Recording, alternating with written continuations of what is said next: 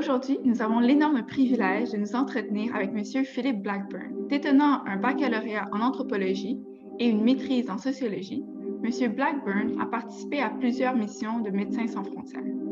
Dans ce cadre, il travailla entre autres en Ouganda, en République démocratique du Congo et en Angola, où il fut coordinateur de projet et chef de mission. Il fut ensuite consultant à Genève, où il forma les prochains chefs de mission. M. Blackburn est maintenant chargé de cours à l'Université de Montréal, spécialisé dans les domaines de la science politique, l'anthropologie médicale, de la médecine sociale et de la santé publique. Aujourd'hui, vos animateurs sont Jane Goussou et Alicia Prieur-Couture. Vous écoutez Curriculum.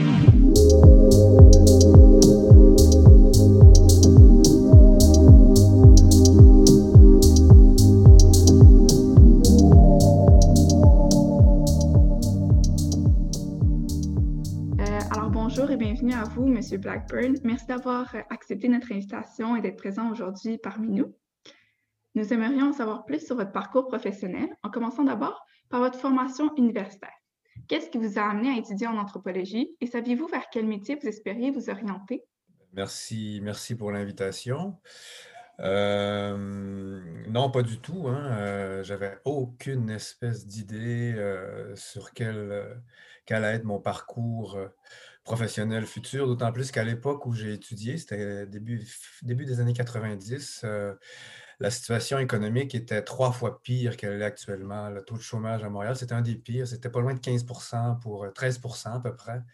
Euh, on était dans une. Même si ça fait pas très longtemps quand même, je ne suis pas un vieillard croulant, mais, mais ça fait quand même une bonne trentaine d'années, disons 30 ans, 25-30 ans, et la situation économique était beaucoup plus grave. Et en gros, moi, euh, lorsque j'étais un jeune euh, garçon, euh, j'étais quelqu'un qui avait beaucoup de problèmes avec la société de consommation et la futilité, la société futile dans laquelle on est, on nous étions et dans laquelle nous sommes toujours, peut-être encore plus, quoique Quoi c'est un peu mieux, je pense, mais, ou un peu pire, ça dépend de quelle façon on le voit.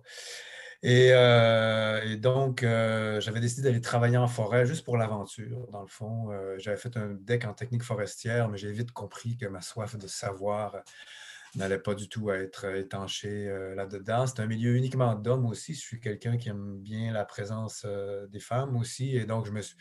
Après un an ou deux de technique forestière, j'ai tout de suite arrêté et je me suis vraiment posé la question, la vie est courte, qu'est-ce qui m'importe le plus? Et euh, c'est quoi? J'avais une vraie, une vraie soif euh, d'apprendre.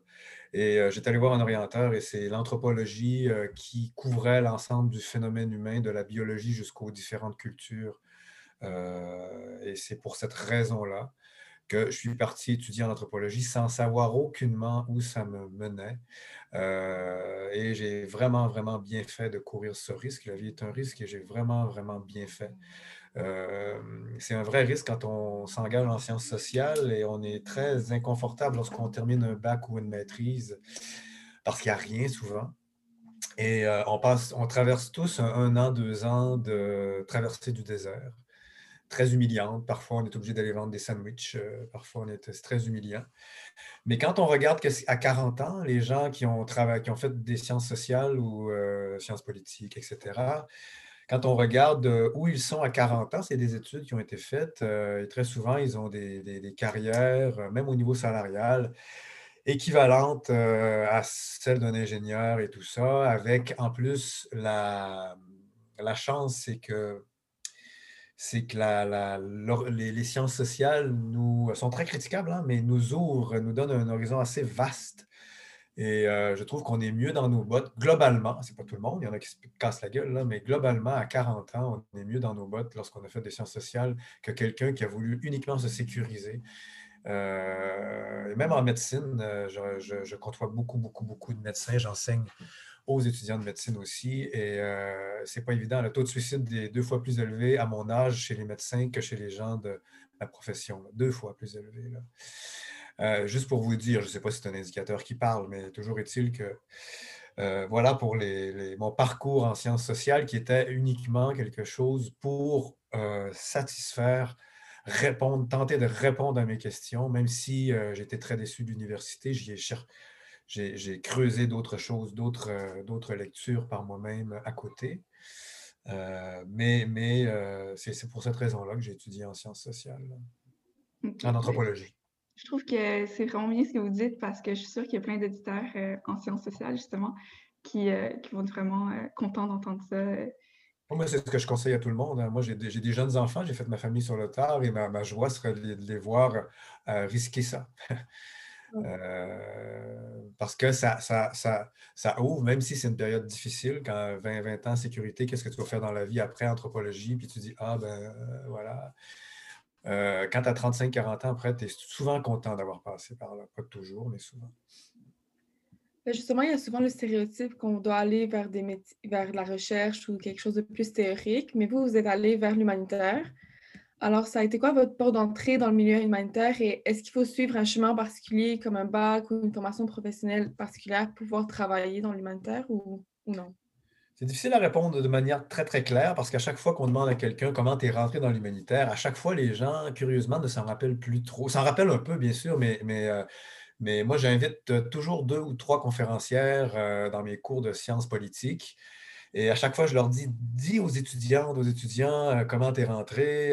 ah, je m'en souviens plus. Ils, vont, se démerder comme on s'est démerdé. Ils vont galérer pendant deux, trois ans. Puis après, ils vont rentrer s'ils veulent rentrer. mais en gros, l'humanitaire est quelque chose de très, très, très professionnel aujourd'hui. Et donc, l'humanitaire cherche des, de bons techniciens. Euh, et donc, euh, l'humanitaire ne cherche pas des penseurs ou des, ou des, ou des, je ne sais plus si on féminise le mot penseur ou penseuse, mais bref, ne cherche plus des penseurs critiques, ne cherche pas des penseurs critiques, cherche quelqu'un d'extrêmement efficace pour répondre à la situation, au moment où je vous parle, il y a une guerre extrêmement violente dans le Tigré, en Éthiopie. Euh, et on n'a pas besoin de, gens critiques. Il y a des gens qui crèvent de faim. Il euh, faut, gérer des équipes de 100, 200, 300, 400, jusqu'à 1000 personnes. Comment on gère une équipe de locaux de 1000 personnes avec lesquelles nous partageons très peu au niveau culturel? Comment on monte un centre de nutrition en deux jours? Euh, comment on apporte de l'eau? Et donc, on a besoin de, techniciens en on a besoin de bons gestionnaires, on a besoin de, voilà, de gens extrêmement euh, pratico-pratiques. Par contre, beaucoup de gens se ramassent dans l'humanitaire après avoir fait un parcours dans sciences sociales. Soit qu'ils font comme moi, on dépose notre CV et on te dit, mais tu n'as rien à faire là, on ne peut pas t'engager. On insiste pendant un an et tout à coup, ce qui m'est arrivé moi, il y a une ressource humaine de Paris qui est tombée par hasard. Ça a cliqué, encore une fois, beaucoup de, beaucoup de hasard, un peu de même de, un peu de, de, séduction, c'est pas de la séduction, de la drague, mais un peu de ça clique avec la personne, ça marche, pour pas m'engager. Pourquoi à ce moment-là, pourquoi pas, c'est très difficile à dire. Euh, mais c'est comme ça que je suis rentré dans Médecins sans frontières. Vraiment par hasard, je n'avais pas l'aspiration humanitaire, mais j'étais très amoureux de l'Afrique. J'étais très quelqu'un qui, me sent très bien avec les Camerounais pour une raison que je ne m'explique pas. Par. Je me sentais très bien et je me suis dit, ah ben voilà, sauf cette, sauf cette voie. Et je n'avais pas d'aspiration humanitaire, mais j'ai tenté ma chance dans cette direction-là parce qu'un de mes amis revenait. Euh, c'est comme ça que ça s'est passé. Mais aujourd'hui, quelqu'un qui veut rentrer vraiment dans l'humanitaire, il y a des, il il manières assez pratiques et efficaces d'y rentrer. Euh, faire une, la gestion, euh, faire une maîtrise en gestion de projets humanitaires, c'est pas mal. Faire des petites formations, il y en a à Manchester, il y en a en Angleterre, des formations de un mois et demi extrêmement intensives où là, euh, on se forme à soit devenir logisticien, après une maîtrise en sciences politiques, hein, ou euh, logisticien, administratrice, je ne sais trop quel métier dont on a besoin dans l'humanitaire. Et euh, ces, formations nous dirigent quasiment automatiquement vers un emploi parce que dans ce type de formation, tu as beaucoup de gens dans l'humanitaire qui se spécialisent. Et donc, le contact est extrêmement important. Dans la vie, euh, ce sont les contacts, ce sont le fait qu'on connaît. Quand je dis les contacts, c'est pas de chercher à faire des contacts pour faire des contacts, mais, euh, mais euh, moi, je, si je réfléchis à, qu'est-ce qui m'a fait rentrer un peu partout, c'est un ami, une amie, un ami, une amie, une amie. Et même le cours que je donne, que le, cours que je donne en médecine, c'est un ami médecin qui, qui m'a plugué parce que lui partait en sabbatique. Le cours de sciences politiques, c'est un ami qui me, qui me là aussi. Bien sûr, j'ai appliqué, j'ai dû, euh, on n'aurait pas pris le concierge, du, le concierge du coin. Mais je veux dire, euh, c'est quand même euh, beaucoup, beaucoup par les contacts qu'on se, se, se trace un chemin, beaucoup plus qu'en envoyant un CV à l'aveugle, même si en envoyant, envoyer un CV à l'aveugle peut parfois fonctionner. Alors, c'est plus comme euh, pour les gens qui veulent s'enligner vers l'humanitaire ou dans ces domaines-là, c'est plus pour être prêt à prendre des risques, en fait. Il n'y a rien d'assuré. non, il n'y a, a, rien d'assuré. Par contre, quelqu'un qui veut, moi, j'ai tous, tous, toutes celles et ceux que j'ai vus qui voulaient aller dans l'humanitaire sont tous rentrés. Je veux dire, quelqu'un qui veut, quelqu'un qui veut vraiment. Euh, moi, je le vois tout de suite dans mes étudiantes en Sciences Po. C'est juste, je dis étudiantes c'est quasiment juste des femmes, là, mais euh, dans mes étudiantes en Sciences Po, j'en ai toujours une ou deux qui est passionnée d'humanitaire depuis très longtemps. Puis, à chaque fois, je les vois deux ans plus tard, ils sont chez Oxfam, ils sont chez je ne sais trop où. Mm-hmm. Euh, mais ça, c'est des gens passionnés. Mais euh, c'est assez rare hein, qu'on sait vraiment ce qu'on veut faire. Moi, j'en avais aucune espèce d'idée. Vraiment. La grande majorité d'entre nous, on ne sait pas. On ne sait juste pas. Et c'est souvent une série de hasards qui nous amène là. Vous m'auriez dit que j'aurais fait de l'humanitaire à 20 ans, j'aurais dit, mais jamais de la vie, ça ne m'intéresse pas du tout. c'est sûr que j'aurais dit ça. Et, euh, je n'étais pas du tout appelé par la, dimension humanitaire. Euh, pas du tout. Pas du tout. Je, trouvais que c'était un espèce de colonialisme un peu arrogant, un peu ridicule. Mm-hmm. Mais je, le trouve, je trouve ça encore aujourd'hui un peu. Là. Mais euh, je me suis beaucoup adouci à ce niveau-là parce que quand je vois des crises comme ce qui se passe au Tigré, par exemple, aujourd'hui, nos beaux discours dans nos salons d'humanitaire, de, de, de, colonialisme, tout ça, oui, d'accord, euh, c'est intéressant d'être critique, mais euh, quand il y a des gens qui sont dans une. qui traversent des, moments d'atrocité incroyables, c'est aussi bien de les aider. Là, mais... mais euh, justement, dans les, avec les autres invités, ils disaient beaucoup de choses similaires à vous, qu'ils avaient trouvé leur emploi par hasard ou par contact. Donc, clairement, même dans d'autres domaines comme la diplomatie et euh, l'humanitaire. Ah, c'est vraiment les, parce qu'avec les, avec les contacts, avec les amis, avec les connaissances, euh, on a confiance. Euh, moi, je ne vous connais pas, par exemple, aujourd'hui, vous êtes peut-être génial, mais par contre, est-ce que je pourrais vous si, vous, si vous, si vous êtes la, meilleure, on va, dire que vous êtes la meilleure comptable du monde, Alicia. Je ne vous connais pas, j'en ai aucune idée. Et puis là, j'ai l'ami de ma compagne qui est comptable. Je veux dire, voilà, je, sais à quoi m'attendre. automatiquement, je vais, aller là. Euh, et ce n'est pas de la discrimination, c'est plutôt euh, un trait humain euh, qui est problématique parce que c'est sûr qu'on reste entre soi. Il faut le voir aussi, là, mais il n'en demeure pas moins que demeure pas moins que les contacts sont très importants, ce qui ne veut pas dire, encore une fois, qu'on ne peut pas rentrer en mettant un CV. Il faut faire attention, mais, mais c'est vraiment les contacts, oui.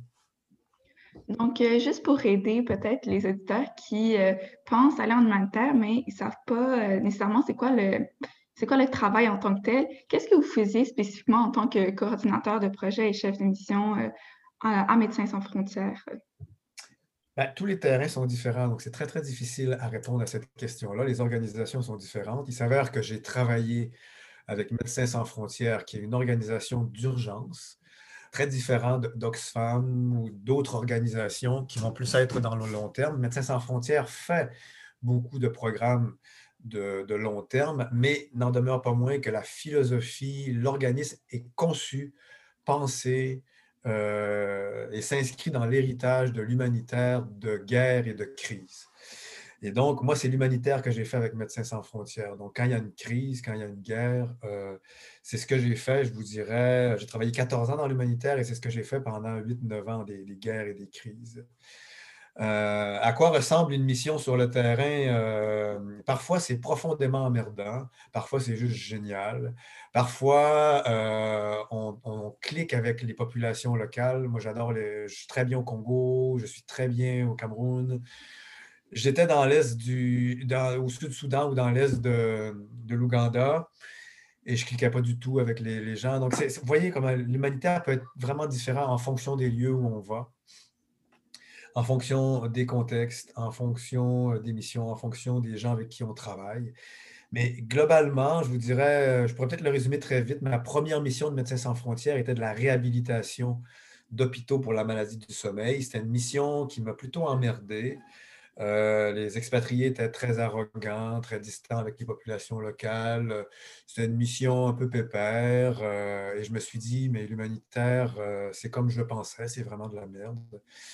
Il s'avère que j'étais tombé amoureux d'une, c'est devenu ma, ma, ma femme, j'étais tombé amoureux d'une infirmière congolaise et le fait de vivre avec elle, je voyais aussi toute l'absurdité de l'autre côté. Elle avait un salaire de 100 dollars par mois alors que nous avions une grosse maison, chauffeur, etc.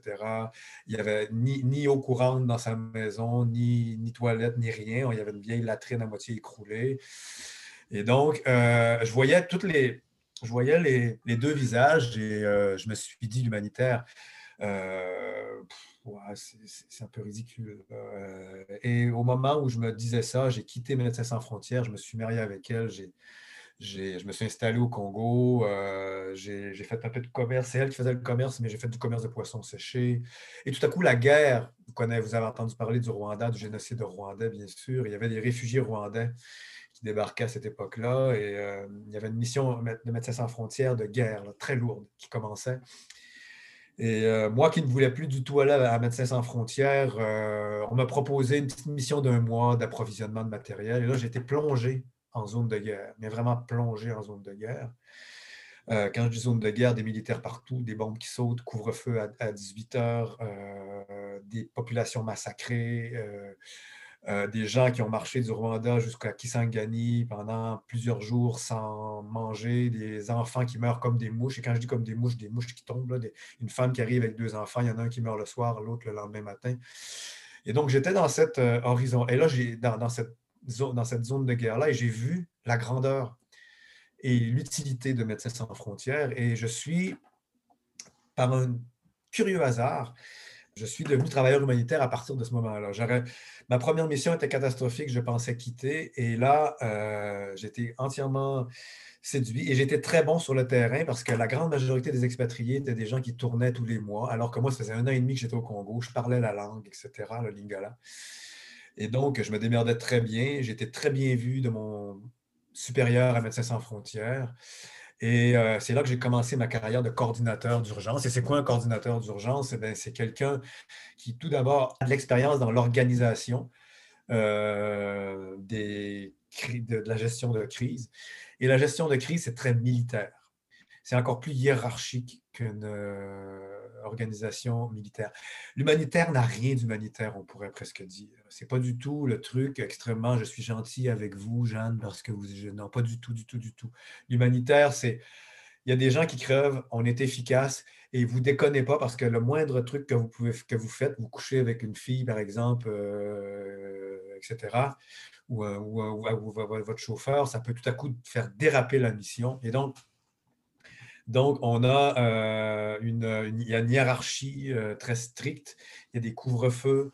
Euh, et là, être coordonnateur humanitaire, c'est gérer des équipes, c'est planifier l'action, c'est surtout gérer des équipes. Donc, on a, une, on a un coordonnateur médical, coordonnateur logistique, coordonnateur administratif. il y a des médecins sur le terrain, des infirmières sur le terrain expatriés qui, eux ou elles, vont gérer les, euh, les, les, les, projets. Euh, on fait aussi, avant les missions, on fait des missions exploratoires pour juste euh, évaluer la situation, donc l'état de santé des populations et dans, les, dans les zones de crise. Et on est surtout en charge du rapport avec les autorités. et quand je dis autorité, ça peut être le chef rebelle comme le chef militaire. dans, au Burundi, par exemple, j'avais contact avec le responsable militaire au Burundi de, la province où on travaillait. Et j'avais aussi contact via un prêtre catholique avec le chef rebelle. Les deux se combattaient, mais je savais euh, si on pouvait circuler ou non. Donc la question de la... On est aussi en charge de la sécurité lorsqu'on est coordonnateur euh, humanitaire. C'est une vie de, de, grande aventure lorsque nous sommes dans des situations de crise. Et de grandes responsabilités, comme j'ai déjà raconté souvent dans mes cours. Euh, en Angola, par exemple, euh, qui est un pays très miné, euh, j'ai ouvert, j'ai autorisé des gens à circuler et euh, sept de mon staff ont sauté sur une mine anti-tank et sont morts. donc c'est moi qui leur ai dit c'est bon, la, route est, la route est, la route est, ouverte. On avait passé sur cette route, mais la mine était enfoncée d'environ deux mètres, une vieille mine des années 80. Et avec la pluie, ça s'est tassé. c'est pas quelqu'un qui venait de la poser. Avec la pluie, ça s'est tassé. Et la voiture a littéralement explosé dans les airs. et donc, vous voyez, quand on est. Il faut porter ça aussi. Il faut porter le fait que tu as envoyé des gens à la mort. tu côtoies beaucoup la mort quand on fait de l'humanitaire.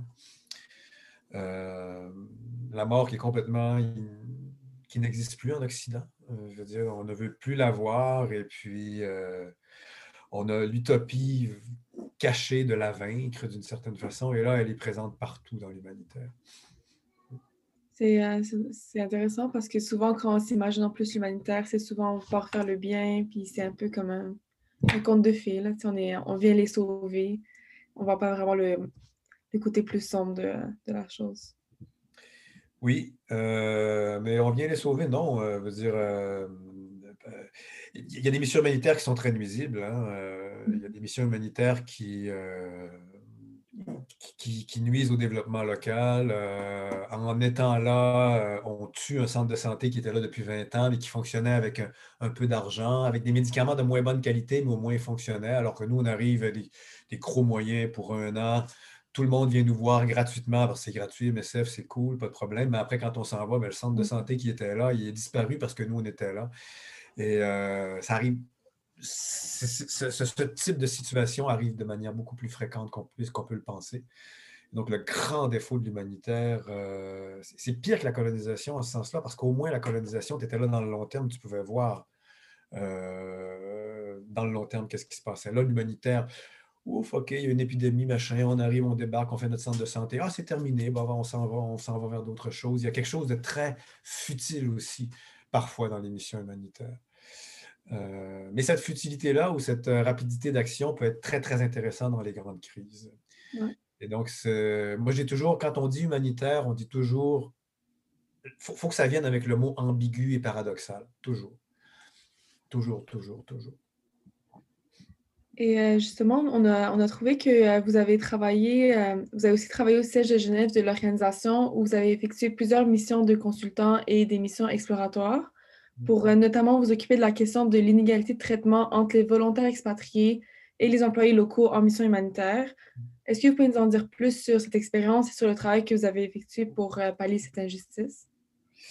Ben, c'est la, première chose qui m'a vraiment choqué quand je suis arrivé dans l'humanitaire, c'est ça. Ne serait-ce que parce que j'étais très. Ben D'abord, je, me suis marié avec une Congolaise déjà, donc tu étais en lien avec les locaux, et la grande disparité euh, matérielle, je dirais. Et lorsqu'il y a une grande disparité matérielle, il y a aussi une disparité. Euh, il y a une forme d'apartheid qui se crée. Là. C'est encore pire aujourd'hui, je dirais. Encore pire aujourd'hui avec l'apparition, l'apparition depuis une vingtaine d'années, des, tout le monde a son ordinateur portable depuis 15 ans, on va dire, dans les missions humanitaires. Et donc, les gens passent leur mission sur beaucoup plus entre eux qu'avec les locaux. c'est encore plus comme ça maintenant. Euh, euh, c'est très difficile de répondre à cette question parce que, parce que ce n'est pas de la faute de l'humanitaire s'il y a des grandes inégalités. Euh, si vous allez en Éthiopie aujourd'hui, par exemple, le salaire euh, moyen de quelqu'un qui travaille pour une entreprise chinoise, en Éthiopie, la Chine, c'est la Chine qui est vraiment présente. L'Union européenne est le deuxième partenaire commercial, mais, euh, la Chine a, installé plusieurs, plusieurs, petites, plusieurs industries. la chemise que je porte est peut-être faite en Éthiopie. Le, le soulier que vous avez est peut-être fait en Éthiopie par une entreprise chinoise. Le salaire est de 65 dollars par mois. Et euh, si vous avez beaucoup d'overtime, de temps supplémentaire, vous pouvez atteindre 70 par mois. Ça, c'est le salaire pour quelqu'un qui a, pour un jeune de votre âge qui a la chance de travailler. Euh, vous voyez tout de suite qu'est-ce que ça veut dire. Il n'y a pas de service de santé gratuit. Euh, vous vivez dans une très, très, très petite maison. Et ça, ce n'est pas la faute de l'humanitaire, c'est les grandes inégalités mondiales, c'est l'évolution du monde tel, tel que ça s'est produit les, 200 dernières années, si vous voulez. Et donc, l'humanitaire, elle arrive dans ces situations-là, et lorsqu'elle paye un, employé local, moi, si j'arrive en Éthiopie, j'engage une infirmière, je ne peux pas la payer 600 dollars par mois. Parce que si je la paye 600 dollars par mois, bien, toutes les infirmières de l'Éthiopie vont vouloir venir travailler avec Médecins sans frontières et ça va euh, faire en sorte qu'il n'y aura plus d'infirmières dans les hôpitaux en Éthiopie. Et donc, on doit respecter le code du travail local. On doit respecter le niveau de salaire local, ne serait-ce que pour pas trop débalancer l'économie. Et donc, du coup, ce n'est pas la faute de l'humanitaire, mais il y a euh, de facto, quand vous êtes dans un humanitaire, vous êtes un aristocrate. Il faut absolument, absolument, absolument que les gens assument ça. Personne ne le dit de manière aussi crue que je vous le dis, mais c'est ça la vérité. Vous arrivez, moi, un homme blanc de 50, là, j'ai 53 ans maintenant, j'arrive dans, j'arrive dans un, en Éthiopie, là, j'ai un niveau de vie, j'ai un capital symbolique, j'ai toutes les super jolies filles qui sont sur, qui, sont, qui, qui, cherchent à coucher avec moi. J'ai un, un, un, statut, un niveau de vie. Euh, en Éthiopie, c'est moins pire, ce pays qui n'a jamais été colonisé, mais dans plusieurs autres pays, euh, c'est ça. Et, euh, et ça, il faut, faire avec d'une certaine façon. Il faut essayer d'être le plus juste possible à l'intérieur de ça. Euh, mais c'est très, très difficile. C'est une, les grandes inégalités mondiales, l'humanitaire international, est quelque chose qui est très, très difficile à, à traiter. parce que ce n'est pas de la faute de Médecins sans frontières, encore une fois s'il y a une si grande inégalité entre le personnel local et, euh, Jeanne ou Alicia qui s'en vont travailler pour Médecins sans frontières. C'est vraiment les, grandes différences de vie. Il y a 60, euh, les Canadiens, vous êtes sans doute Canadiens toutes les deux, Canadiennes de nationalité. Je me définis comme Québécois, mais je suis Canadienne de nationalité. Et euh, j'ai en gros 70 mon niveau de vie, si on, le, calcule à partir du produit intérieur brut, euh, il est 70 fois plus élevé qu'un Éthiopien. Là, je parle d'un Éthiopien parce qu'il s'avère que je suis le conflit dans le tiré. Mais 70 euh, fois, donc je suis 70 fois plus, euh, plus friqué que lui. Et si c'était juste le fric, ça serait pas grave, mais ça vient avec plein de trucs. Ça vient avec l'éducation, l'espérance euh, en santé, l'accès aux soins euh, de santé, la possibilité de circuler partout sur Terre sans avoir besoin de visa, pratiquement, je dirais. Tout ça, tout ça, tout ça. Euh, et encore beaucoup d'autres aussi. Mais justement, on, avait pensé à vous poser la question, c'était quoi la relation entre les médecins et la population locale, puis comment Médecins sans frontières, ils essayaient de peut-être rapprocher ou mieux intégrer, je ne sais pas si c'est le terme, mais euh, c'est ces gens euh, qui viennent euh, aider la population locale. La relation est pas mal quand même. Hein. Disons-le franchement, les populations locales sont plutôt contentes de, Plutôt, je dis, il y a des critiques, bien sûr. Hein, dans une épidémie d'Ebola, il y a eu deux infirmières locales de Médecins sans frontières qui se sont fait tuer parce que lorsqu'il y a des épidémies, il y a beaucoup de théories du complot. On le, voit avec le COVID. Euh, euh, et c'est dommage parce qu'il y, a du complot qui est. La pensée critique, c'est aussi, euh, ça. Mais, il y a beaucoup de théories du complot. Et il y en a encore plus en Afrique. Et donc, parfois, les populations s'imaginent que Médecins sans frontières vient inoculer Ebola, ou il y a un peu de théories du complot comme ça où Médecins sans frontières transporte des armes. Euh, beaucoup de Congolais euh, pensent ça, des Congolais un peu éduqués pensent ça. Donc, il y a, parfois une vision relativement négative de l'humanitaire, mais globalement, les populations sont très contentes. Moi, si j'étais une mère villageoise dans l'est du Congo et je voyais Médecins sans frontières arriver, je serais contente. Euh, parce que c'est là que tu es le mieux soigné. Euh, ça choque quand je dis ça. J'ai déjà, dit ça dans une à l'Université d'Ottawa en anthropologie et la, professeure me coupait. Elle était très, très fâchée que je dise ça parce que parce qu'il y a des médecins locaux, il y a, des, guérisseurs traditionnels, et là, j'étais en train de, détruire tout son discours. Mais dans, les faits, dans la vraie vie, oui, mais sans frontières, ça soigne bien un enfant qui est en, train de mourir de malnutrition, mieux qu'un guérisseur traditionnel, la plupart du temps. Donc, euh, et donc, les populations sont assez euh, contentes de nous voir arriver. Euh, les dictateurs sont aussi très contents. Ils peuvent ne pas s'occuper de leur population et se laver les mains. Euh, donc, il y a beaucoup de gens qui sont contents que Médecins sans frontières soit là. Hein. Les efforts pour intégrer les locaux, ben, il, y a les efforts, c'est d'avoir des meilleurs contrats de travail avec les, avec les gens qu'on emploie localement de faire attention au niveau de la sécurité, euh, de former un peu les employés avec lesquels on travaille. Mais Je vous dirais que globalement, on a assez peu de prise là-dessus. Il faut être réaliste aussi. Médecins sans frontières, c'est gros, mais c'est très petit par rapport à la présence de, la Chine, par exemple, en Afrique. Je veux dire, Médecins sans frontières compte pour rien. C'est rien. C'est strictement rien. C'est un grain de sable comparé à un éléphant. Vous mettez un grain de sable pour regarder un éléphant. Et donc, euh, on ne peut pas faire grand-chose. Euh, on, peut, on peut essayer d'être euh, à notre propre échelle un peu plus, un peu plus humain, mais, mais voilà. Et donc, très, très souvent, les gens vont accuser l'humanitaire de néocolonialisme, de choses comme ça. Et quand on regarde dans les faits, la population quinoise, par exemple, je pense à Kinshasa, les gens de Kinshasa, ne se plaignent jamais de l'humanitaire. Euh, ils vont se plaindre, les gens de Kinshasa vont se plaindre euh, des Libanais, des Pakistanais et des Indiens qui font toute la business à Kinshasa. Et ils vont se plaindre, ils vont se sentir colonisés par, euh, par les Libanais surtout, qui donnent beaucoup de bakshish aux militaires pour faire leur business aussi. Et donc, vous voyez qu'à partir du moment où on parle humanitaire et dans les relations locaux, il ne faut pas oublier tout, toute cette, euh, tout ça qui existe à côté de l'humanitaire. L'humanitaire, ce n'est pas l'humanitaire qui va changer euh, la situation des, des, locaux, dans le fond. Il faut savoir euh, être très humble d'une certaine façon. justement, vous nous avez parlé que vous étiez marié à une Congolaise, donc peut-être que la question, vous n'allez peut-être pas y répondre comme, comme on s'y attendait, mais euh, comment vous avez concilié le travail et la famille lorsque vous travaillez loin euh, du Québec, mais en tant qu'humanitaire? Et est-ce qu'il faut s'attendre à faire des sacrifices personnels pour travailler dans ce milieu? Ben justement, je me suis séparé, euh, je veux dire, très rapidement, parce qu'on est, on est venu vivre au Québec. Et elle était. on est très, très bons amis, on va dire. On est vraiment des. on se voit souvent, là, encore, plus que le COVID, trop, trop, mais, mais on est très bons amis. Mais non, très rapidement, on s'est séparés parce que moi, je voulais repartir en mission. Euh, et, toutes les missions humanitaires de Médecins sans frontières, euh, la grande majorité, vous ne pouvez pas partir avec un conjoint, c'est impossible. Vous allez dans des zones de guerre, les relations, la, sécurité est très, stricte. Euh, on a toujours des plans d'évacuation. Moi, j'ai évacué un nombre incalculable de fois. Et on évacue à la dernière minute. On évacue, parfois, on laisse, des voitures. Euh, on peut avoir femme et enfant, le cliché, ou mari et enfant, si vous voulez.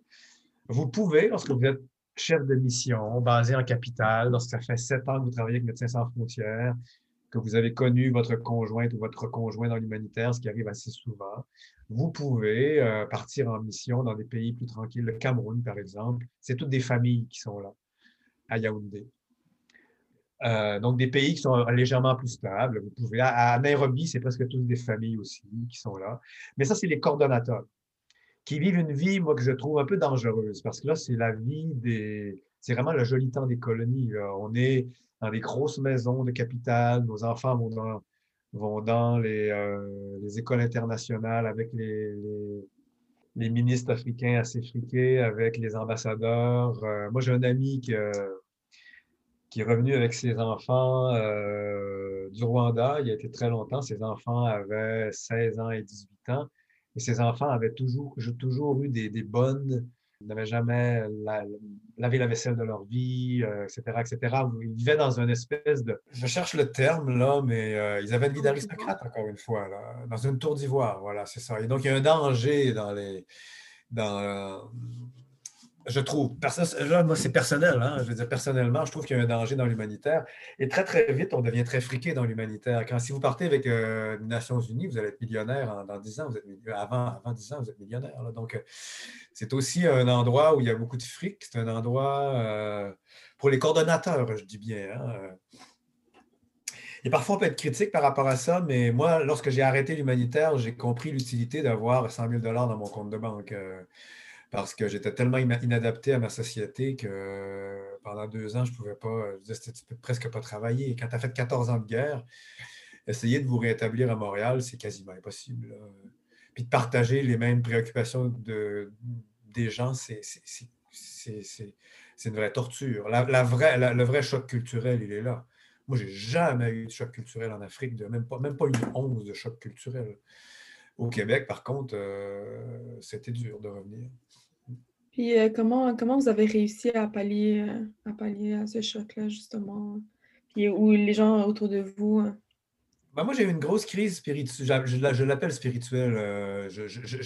sans doute, le nom n'est pas, approprié ici, là, mais vers 2007-2008, j'étais en crise avec l'humanitaire. Les contradictions de l'humanitaire et de la mondialisation étaient, me, rendaient fou.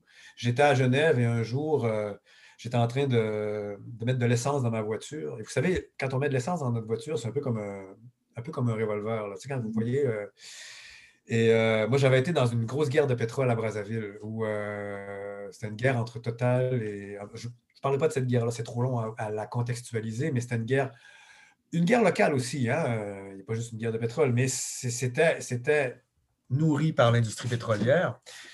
Et là, je j'ai eu une vraie crise, une crise à la fois politique, spirituelle, euh, morale, très difficile à, l'identifier, mais j'ai pris la, j'ai pris la, j'étais dans une pompe à essence à Genève et j'ai hurlé, puis j'ai lancé la, le, truc dans les airs. J'étais prêt, j'aurais été prêt à taper quelqu'un qui serait sorti, m'aurait dit fais pas ça. J'étais, fou.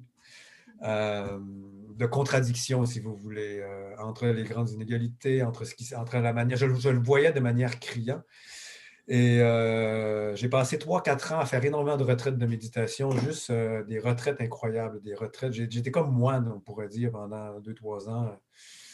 Et c'est comme ça que je me suis, euh, que je me suis retrouvé d'une certaine façon et que j'ai plus accepté ces contradictions dans lesquelles nous vivions. Et c'est à partir de là que j'ai décidé de, de, de, faire un doctorat sur l'humanitaire international pour mieux comprendre ce que je venais de, les 14 ans que je, que venais de passer dans l'humanitaire, pour mieux comprendre euh, la géopolitique, l'humanitaire, euh, le monde, etc. Et aussi, juste pour revenir à, ce à la question d'Alissa, euh, vous avez dit que vous avez commencé justement votre famille plus tard. Vous avez des jeunes enfants. Est-ce qu'il faut s'attendre à ça si on veut travailler en humanitaire de commencer un peu sa vie plus tard? Ben, c'est drôle parce que j'ai eu un clash avec une étudiante cette année euh, dans un de mes cours parce que j'ai dit, j'ai dit, il y a une différence homme-femme. J'ai dit, ah, faites attention avec l'égalité, c'est très gentil, tout ce qu'on vous dit, là, mais là, moi, je vous parle de vous, de votre vie. Et puis, euh, là, les gens se sont fâchés. quand, il y a une, fille qui s'est fâchée quand j'ai dit ça. Euh, et, moi, ce que je voulais dire, c'est qu'il y a une inégalité biologique, la fameuse horloge biologique. nous, quand on est un homme, moi, je suis revenu à, à 42 ans au Québec à 42 ans, euh, un homme jusqu'à 45 ans, ça se trouve facilement une. Euh, je ne l'ai pas du tout cherché, hein, mais c'est ce qui s'est passé. J'ai trouvé une, conjointe de 12 ans plus jeune que moi. Je n'ai même pas cherché, c'est apparu. Alors que je vois mes compagnes euh, humanitaires arriver à 40 ans et elles se pètent la gueule parce qu'elles veulent, fonder une famille, elles ne trouvent pas d'homme à 40 ans. En tout cas, beaucoup plus difficile que nous. Euh, et donc, euh, ça, c'est quelque chose que je vois dans que, j'ai vu. Et je ne dis pas que c'est généralisable. Je ne dis pas qu'une femme de 45 ans ne se trouve pas un conjoint. Puis, ce n'est pas un enfant à 45 ans. J'en connais une qui en a fait un à 43, là, 44. Là. Euh, je ne dis pas que ça ne se fait pas, mais, mais il y a une inégalité à ce niveau-là. elle est réelle. Elle est réelle. Faites-en ce que vous voulez, mais elle est réelle. Et donc, moi, je conseille souvent aux jeunes femmes de prendre ça en considération quand même. Euh, parce qu'avoir des enfants, c'est un des trucs les plus importants. On ne le voit pas quand on est plus jeune, peut-être. Moi, à votre âge, je ne le voyais pas du tout, en tout cas. Mais avoir des enfants, c'est un des trucs les, plus, euh, euh, les plus riches dans la vie. Ça te, ça te rend adulte aussi, avoir des enfants. notre vie sur Terre, hein, c'est un claquement de doigts. On est mort très bientôt, tout le monde. On n'est pas si important que ça non plus. et dans l'enfance, c'est la continuité. C'est aussi c'est aussi la joie, c'est juste la continuité de la vie. Euh, et je trouve ça assez, assez euh, même si vous n'y pensez pas maintenant, euh, je ne sais pas ce que ça vaut cet avertissement-là, mais, mais considérez-le d'une certaine façon, à partir de... Et, je ne me souviens plus quelle était votre question. C'était lié à la famille, mais je ne me souviens plus trop quelle était votre question. En fait, c'est ça, s'il fallait s'attendre à commencer sa famille plus tard ah. en humanitaire. Ça dépend dans quel humanitaire que vous faites. Moi, j'ai fait une humanitaire de guerre, Médecins sans frontières. Vous pouvez très bien aller dans le développement, dans le long terme, mais ce n'est pas du tout le cas. Pas du tout le cas. je connais beaucoup de gens dans l'humanitaire. Je connais une, amie là, qui était à Oxfam, qui a fait Oxfam sur le terrain de 25 ans, 26 ans jusqu'à 31 ans. À 31 ans, elle s'est casée ici, elle a eu ses enfants entre 32 euh, et 35 ans, là, quelque chose comme ça. C'est très fréquent aussi. Mais c'est juste plus difficile d'avoir des enfants en mission. Et euh, parfois, on est pris par l'humanitaire, on s'en rend pas compte, le temps passe très vite. Et tout à coup, on regarde en arrière de soi, puis oups, ça fait déjà 12 ans qu'on est là-dedans. Et là, on peut avoir un choc lorsqu'on revient euh, et la difficulté, mais euh, beaucoup de gens font leur famille sur le tard dans l'humanitaire. Énormément de gens font leur famille sur le tard. Ce qui est, ce qui est je vous dis, pour moi, génial, hein, parce que j'ai beaucoup d'expérience de vie. Euh, j'ai trois enfants, trois jeunes enfants. Je viens d'en avoir une dernière, c'était imprévu un peu ce truc-là, mais, j'ai une petite fille de, de, 6 ans, un petit gars de 4 ans et demi, et puis une, petite qui vient, qui vient de naître il y a, il y a 4 mois. Là. Et, euh, avoir, avoir des enfants à mon âge, parfois c'est un peu vieux, là, la petite dernière c'était un peu vieux pour mon âge, mais en tout cas les deux autres, je les ai eus vers 46-48 ans. C'est très riche d'avoir des enfants à cet âge-là. Je parle pour un homme ici, là, mais c'est très... Euh, c'est très, très, parce qu'on est, on est, on est bien, on, on est bien dans nos bottes, euh, on, est, on a de l'expérience et ça, c'est très, très agréable de fonder une famille à cet âge, je trouve, euh, en ce qui me concerne. Et euh, justement, après votre carrière en humanitaire, vous vous êtes un peu posé à, au Québec et vous êtes dirigé vers l'enseignement. Est-ce que vous avez toujours su que vous vouliez enseigner à l'université? Et justement, à l'Université de Montréal, vous enseignez entre autres la médecine sociale et l'anthropologie médicale à quoi consistent exactement ces champs d'expertise pour euh, des gens comme nous euh, qui ne savent pas exactement ça consiste à quoi? Ben, moi, ce que j'ai fait, c'est que j'ai. Euh, je ne voulais pas du tout. je ne voulais rien savoir de retourner à mais je voulais vraiment me poser pour comprendre ma, mon expérience. Et j'ai fait un doctorat en anthropologie médicale. Et quelle est la force de l'anthropologie médicale? C'est que l'anthropologie médicale va regarder tous les savoirs. Lorsque on est en mission, on va, on va écouter la paysanne, qu'est-ce qu'elle a à dire? On va écouter le guérisseur traditionnel, qu'est-ce qu'il a à dire? On va écouter le chef local, qu'est-ce qu'il a à dire? On va écouter le, le, point de vue épistémique de, des hommes politiques locaux. On va regarder toutes les positions épistémiques, on va les considérer comme étant des savoirs valables. Et euh, à partir de là, on va avoir une vision beaucoup plus juste de la situation. C'est ce qui manque partout, selon moi. C'est ce qui manque. Euh, le COVID, par exemple, ce n'est pas juste une crise de santé publique, le COVID. C'est aussi une crise économique. Euh, c'est aussi une opportunité d'affaires. Beaucoup de gens se sont rendus très riches par le COVID. C'est aussi, c'est plein de choses, le COVID. C'est plein de choses, le COVID. Et donc, l'anthropologie, qu'est-ce qu'elle fait? Elle regarde toutes ces, dimensions-là pour avoir une vision beaucoup plus juste euh, de la situation.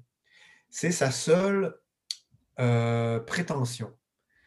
Et moi, c'est ce que j'avais besoin. Et je trouve, je considère que c'est ce que le monde a besoin, une vision un peu plus critique. Et pour être critique, il ne s'agit pas juste de dire euh, le privilège blanc ou deux, trois trucs à la mode. Il faut vraiment voir euh, tout dans son ensemble. Je trouve que c'est la force de l'anthropologie. C'est pour ça que je suis allé en anthropologie. Euh, c'est une discipline qui sert strictement à rien. Donc ça, j'adore ça. le fait que ça serve à rien, ça permet d'avoir une vision globale extrêmement intéressante. Et là, à partir de cette vision globale très intéressante, on peut être un bon coordonnateur, un bon médecin, bon... Il y a beaucoup de médecins qui deviennent anthropologues médicaux. Ils font de la médecine et ils se rendent compte que, merde, voilà, ça ne marche pas mon truc, là. il faut que ça ne marche pas. Et donc, ils font de l'anthropologie médicale. Il y en a, quand je dis beaucoup, j'exagère en disant beaucoup, mais un nombre, assez important de médecins sont anthropologues médicaux dans, dans, mes, dans mes connaissances. Et donc, l'anthropologie sert à ça, et c'est pour ça que je me suis tourné vers l'anthropologie. Euh, on écoute les religieux aussi, qu'est-ce qu'ils ont à dire? On écoute, voilà, on regarde tous les savoirs.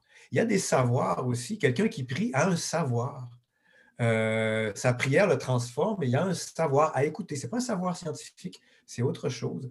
Et donc, l'anthropologie va regarder tout l'ensemble de ces savoirs-là pour avoir, encore une fois, une vision plus juste de la situation. Et c'est ce que j'essaie de transmettre à mes, euh, aux étudiants en sciences politiques, en médecine, en santé publique et en anthropologie aussi. C'est les quatre facultés dans lesquelles je, les quatre départements dans lesquels j'enseigne. Parfait. Alors, pour conclure tout ça, on, revient à l'humanitaire. Alors, que conseillerez-vous à un jeune qui souhaite travailler dans l'humanitaire? À quoi devrait-il s'attendre? Et est-ce qu'il doit se préparer à affronter certains chocs en revenant de ses missions? On en a déjà un peu parlé, mais juste pour conclure sur tout ça. je ne sais pas, tous les gens sont différents. Ne jamais oublier que l'être humain est euh, beaucoup moins fragile qu'on pense. Vous êtes moins fragile que vous pensez. Nous sommes une société qui met, on met beaucoup d'accent. Dès qu'on se sent un peu mal psychologiquement, on va voir un psy ou on est toujours, ah mon Dieu, est-ce que je suis capable de faire ça? Dites-vous que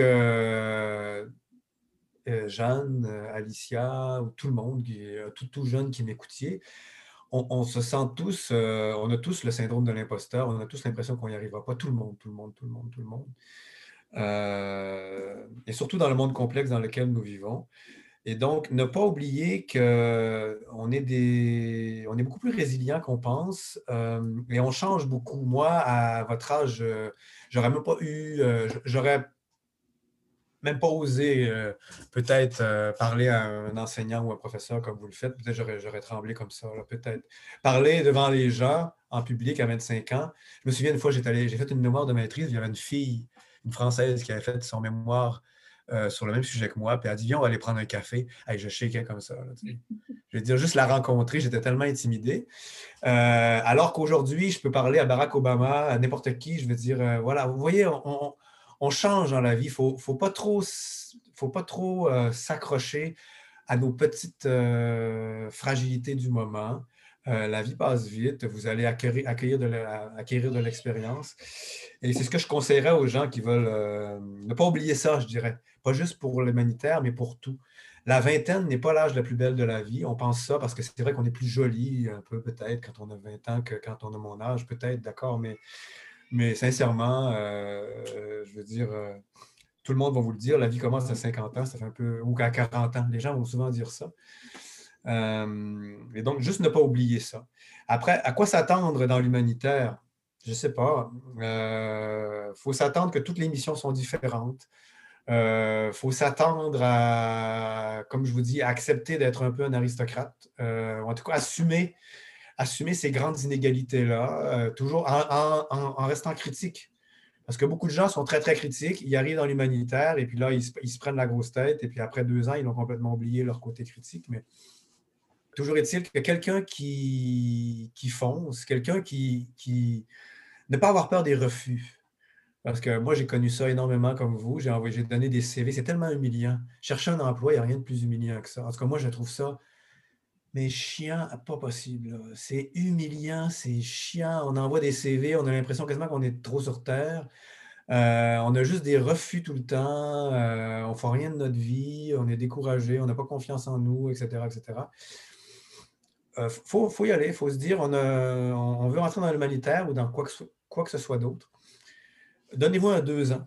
Euh, vous insistez, vous insistez, vous regardez, vous, euh, allez aux soirées où, il y a des, gens et, euh, vous allez finir par faire votre, votre tracer votre sillon dans la vie. Il y a dans une vie humaine deux, trois fenêtres d'opportunité.